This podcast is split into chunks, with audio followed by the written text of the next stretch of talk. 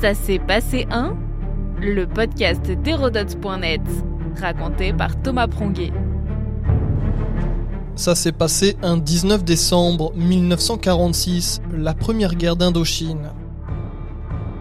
À la fin de la Seconde Guerre mondiale, la France se reconstruit et souhaite retrouver son prestige sur le plan international, un long processus qui mène finalement à la guerre.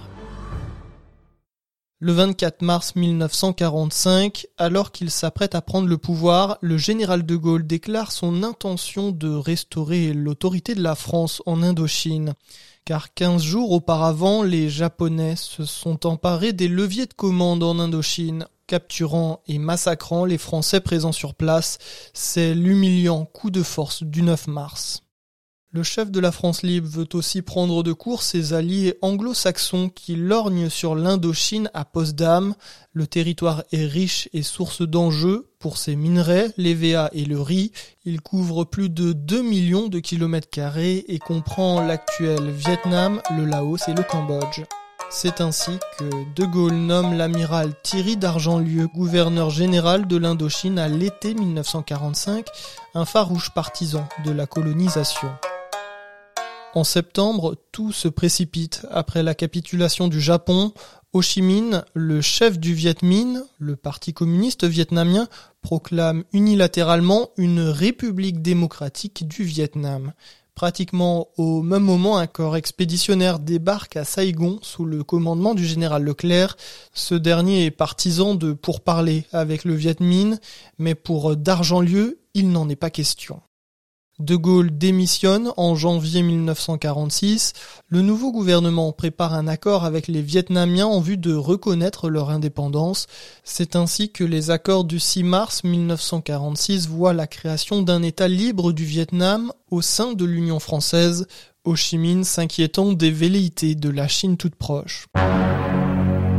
Toutefois, de multiples incidents vont attiser les esprits sur place, notamment la fusillade d'Aïfong, l'amiral d'Argentlieu ronge son frein. C'est alors qu'avec le soutien du ministre des Affaires étrangères Georges Bidault, l'amiral rompt les accords du 6 mars en créant une Cochinchine indépendante affidée à la France. Partisan de la guerre, d'Argentlieu à les mains libres, le 23 novembre 1946, en représailles, il fait bombarder le port d'Aifong. Une brutalité sans nom qui fait près de 6000 morts, le conflit est dès lors enclenché.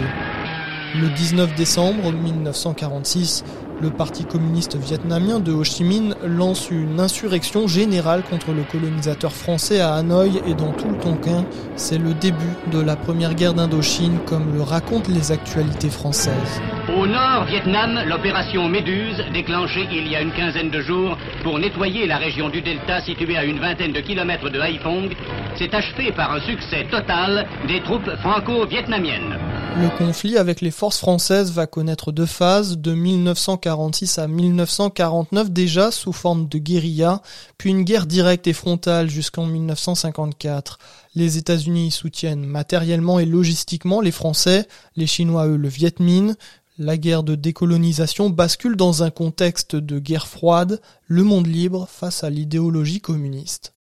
Au final, le Viet Minh triomphe peu après la défaite française à Dien Bien Phu et à la suite des accords de Genève en 1954, il crée deux États, la République démocratique du Vietnam et celle du Sud-Vietnam.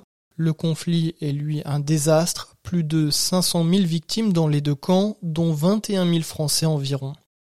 S'ensuit dès lors un nouveau conflit entre les deux républiques fraîchement créées, c'est la guerre du Vietnam, nommée aussi Deuxième guerre d'Indochine.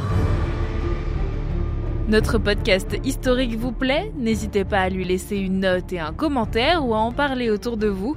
Et puis pour en apprendre plus sur l'histoire, rendez-vous sur hérodote.net.